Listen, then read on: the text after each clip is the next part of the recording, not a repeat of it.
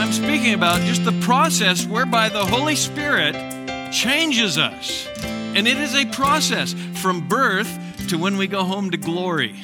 And He changes us into the image of Jesus Christ.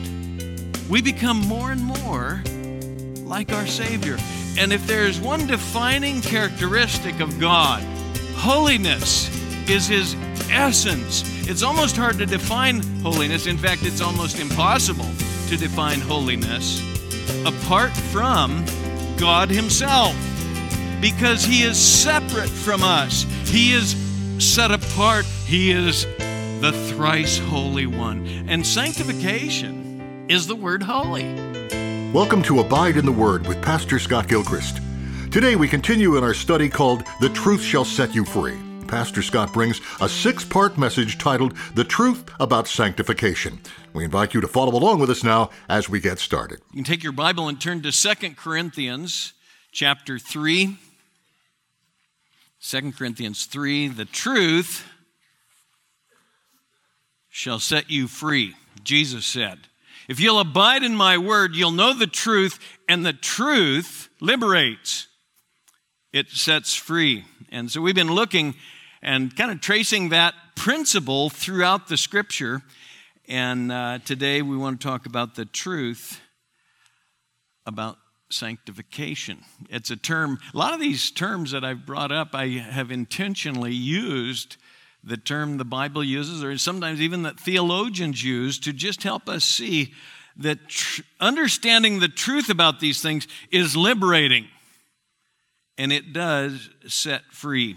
So before I read our text, which I need to turn to here as I'm uh, talking, before I read our text, we're going to read from verse 16 on down through chapter 4, verse 6. Uh, and I'm not going to expound that text really, uh, but I did want it as a backdrop to, uh, to have in our minds. And before I read it, I wanted to uh, remind us that when Jesus said, Abide in my word, and you'll know truth, and truth will set you free. In that context, John chapter 8, he said, I am the light of the world.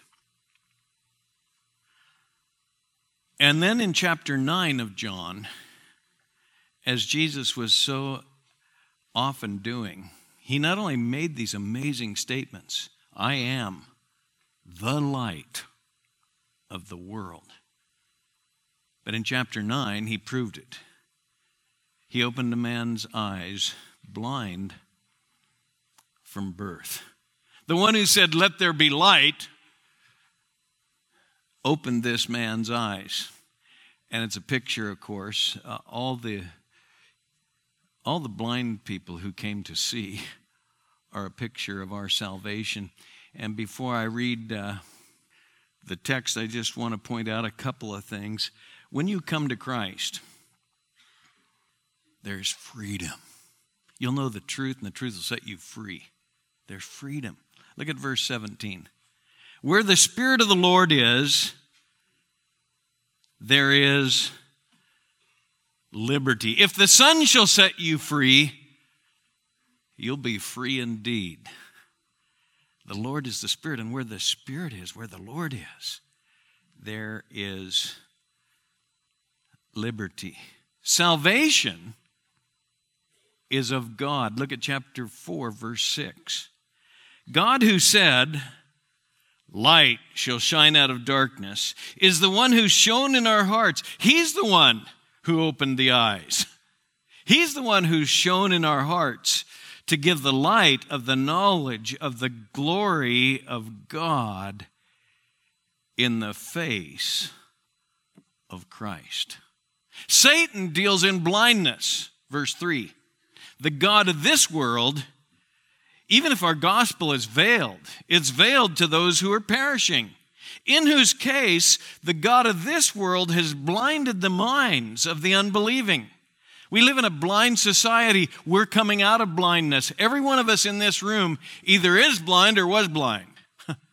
and if you're here without Christ, we're glad you're here. And we would say, We know what it's like. Each of us had to come to know him, and he lifts the veil. The scales fall off our eyes. I mean, the Bible has many pictures of it. But when you come to the Lord, uh, the scales are dropped. Now, this matter of sanctification is really a matter of salvation. But it's so important because we are in a battle. And uh, I, one of the early funerals that I did uh, as a young man was actually my predecessor here, a man who had pastored here for 10 years. And I had, you know, he was a full generation ahead of me in, in age. And, and when he went home to be with the Lord, I, I still remember uh, back, those were more often back in those days, the open casket was the way it was. And I remember they had placed in his hands his Bible. And as we looked there, you know, I had never known that it said right on his Bible in gold, the battle is the Lord's. The battle is the Lord's. And I've remembered that because the battle is the Lord's. But we're in a battle. We need to remember that uh, salvation is of God. God is the Savior. And this whole um, deliverance, that's what salvation means. We were blind, but when a man turns to the Lord, verse 16, the veil is taken away, and there is then freedom, verse 17. And then I think perhaps the best description in the whole Bible of uh, this process of sanctification. Uh, let's read the whole text together, and then we'll come back and just uh, draw some points from it. Whenever a man turns to the Lord, the veil is taken away. I'm starting at chapter 3, verse 16, and we're going to read down through chapter 4. Whenever a man turns to the Lord, the veil is taken away. Now, the Lord is the Spirit, and where the Spirit of the Lord is, there is liberty. But we all, with unveiled face, beholding as in a mirror the glory of the Lord, are being transformed into the same image from glory to glory, just as from the Lord, the Spirit. Therefore, since we have this ministry, as we've received mercy, we do not lose heart. But we've renounced the things hidden because of shame, not walking in craftiness or adulterating the word of God, but by the manifestation of truth, commending ourselves to every man's conscience in the sight of God. And even if our gospel is veiled, it's veiled to those who are perishing, in whose case the God of this world has blinded the minds of the unbelieving, that they might not see the light of the gospel of the glory of Christ, who is the image of God. For we don't preach ourselves, but Christ Jesus as Lord, and ourselves as your bondservants for Jesus' sake. For God, who said, Light shall shine out of darkness, is the one who has shone in our hearts to give the light of the knowledge of the glory of God in the face of Christ. I, uh, Tuesday morning, I got a phone call from Justin, and uh, I want to say it was, uh, I had seen, uh, and I have now seen the whole message. I heard his message, a very good message, as he launched into Philippians last week. But as he explained it to me, I forgot what he was calling about. I, I forget right now what he was calling about, but, but uh, I thought, wow. Uh, as he opened up the book of Philippians and verse 6, and Jesus, the finisher, and the one who is at work in us, God is the one who's at work in us, and we work out our salvation. And his message on sanctification, I wanted to just say, wow, we didn't compare notes. No collusion, you know. we, but I thought, wow, that's a, it's a great entree for what I had already planned to, uh, come back here today and talk about the truth about sanctification. And Justin gave a good uh, definition of sanctification, a process of daily transformation through God's grace to reflect Jesus Christ. Uh, let me just say, we need to define it in our mind. Sanctification, it's not a word you hear every day. And basically, I'm speaking about just the process whereby the Holy Spirit changes us. And it is a process from birth to when we go home to glory. And He changes us into the image of Jesus Christ. We become more and more like our Savior. And if there's one defining characteristic of God, when Isaiah saw him, the angels were not saying, Love, love, love. What were they saying? Holy, holy, holy. Now, don't misunderstand me. God is love. Praise God, He's love.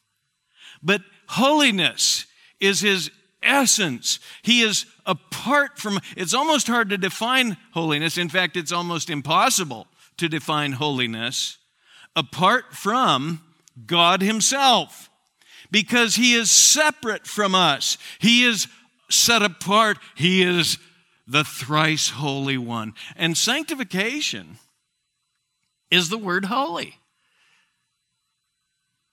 Uh, you look up the roots and it's, it's holy or holiness, and uh, sanctification or sanctify, uh, you'll find 15 times, seven times sanctification, uh, and eight times sanctify, the verbal form. And then the, the root of it all, 235 times holy.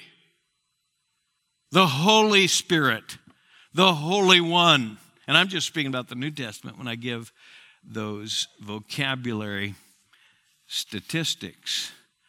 But uh, sanctification is that process whereby the Holy Spirit changes you and me from the corrupt, perverse, debased, depraved sinners that we were into the very image of Christ. We're going to be like Him one day. Now, sanctification is necessary. Pursue sanctification, Hebrews says, without which no one will see the Lord. You can't come into God's presence with a bunch of defilement. Read the last couple pages of the Bible, read the whole Bible. But there'll be no dogs or immoral persons or, you know, in his presence. Nothing unclean will come into the holy city. It's necessary. It's inevitable. I loved, turn to 1 Thessalonians 5 and just look at it. I loved that uh, Justin underlined this verse as he was speaking of Jesus, the one who does this work, who finishes what he starts in our life. 1 Thessalonians 5 23. Now may the God of peace himself sanctify you entirely, and may your spirit and soul and body be preserved complete without blame at the coming of our Lord Jesus Christ. When Jesus Christ comes back, we will stand before him blameless with great joy. Jude adds, can't you just, don't you want to add that? When you think of our guilt and our defilement and our shame and our failures and our stumblings, to stand before the Holy One blameless with great joy. He's going to do it. He's going to sanctify us uh, completely because that's the third thing I would underline. It is God's work. It's not only necessary, it's inevitable. God doesn't justify people and not sanctify them. Those whom he foreknew, he also predestined, and whom he predestined, these he also called, and whom he called, these he also justified, and whom he justified, these he also glorified sometimes called that golden chain uh, of unbreakable links from eternity past. Romans 8, I'm quoting, I think it's verse 30, to eternity future. Now, uh, Satan will lie about that. Our culture lies about that. You know, as we've looked at these matters of truth, as we've looked at the issue of truth, the way things really are, in a culture that denies there even can be truth, well, you can be sure that the God of this age, Paul calls him here in Corinthians, the God of this world, Jesus called him that, the ruler of this world, this perverse, crafty, diabolical one, he's always lying about these things. So if sanctification is necessary, he'll say, No, it's not.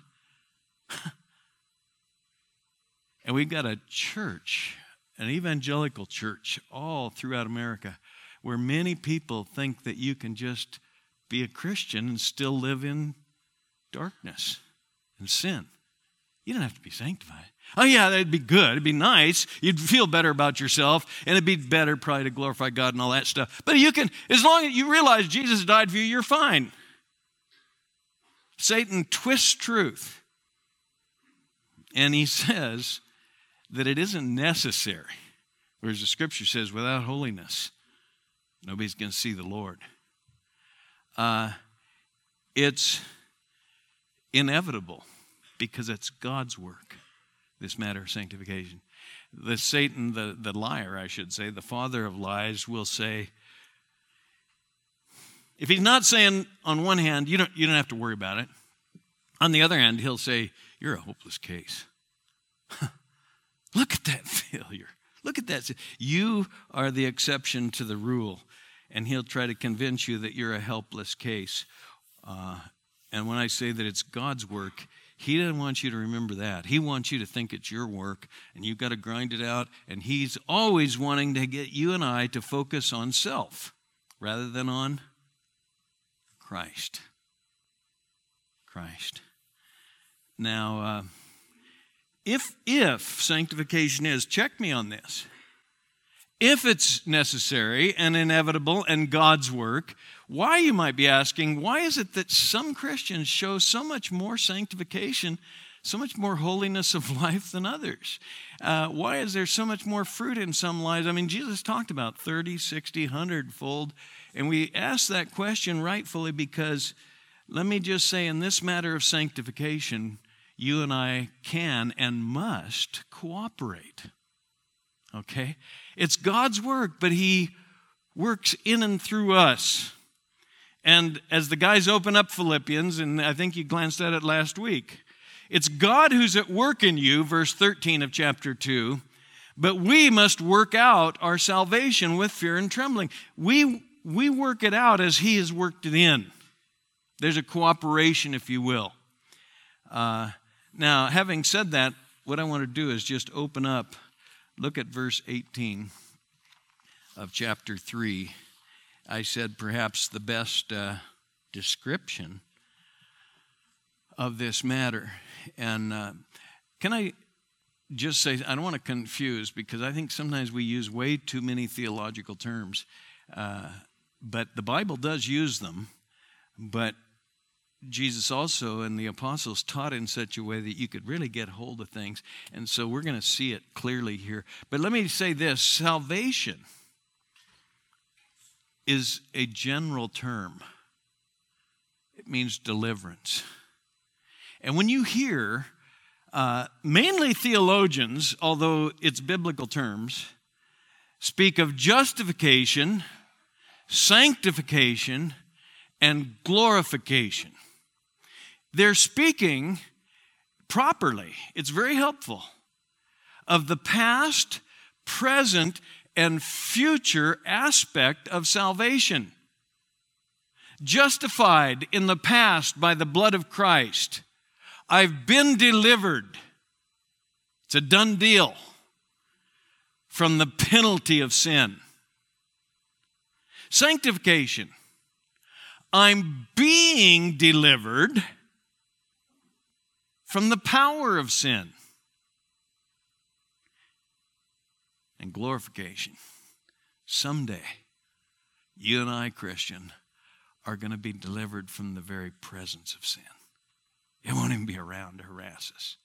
Now, having said that, sometimes I bring it up because those are helpful terms justification. He'll never speak of future tense about justification. Someday you'll be justified. He'll never speak of present tense. I'm being justified. No, you're not. You're not justifying yourself. God did it, it's past.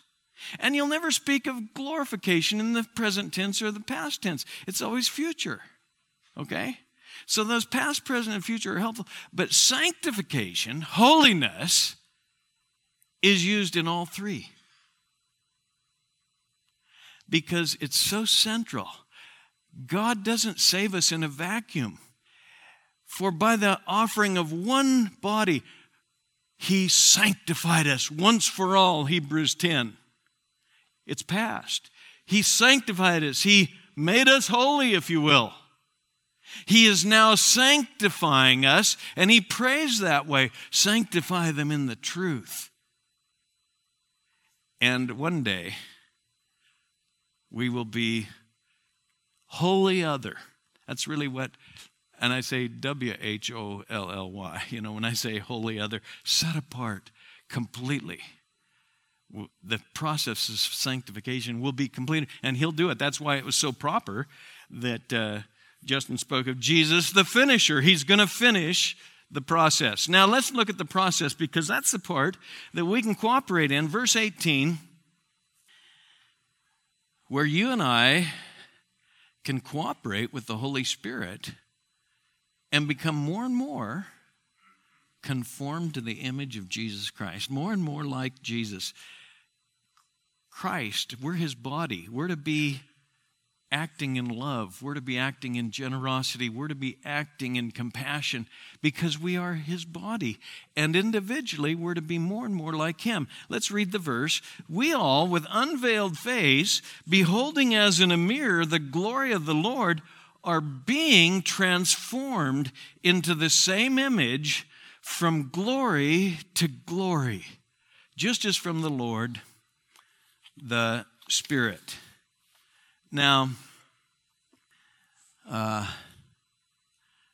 I want to just walk through it very briefly, but I would just kind of, if, if I were you, I'd think zero in on this verse and take it home with you and read it in the context we've shown it in. When you turn to the Lord, the veil is lifted. You see who He really is. So we all, with unveiled face, notice, we all I'm underlining what Justin underlined last week. This isn't optional. Every believer who has turned to the Lord, we all, with unveiled face, we've seen who He is.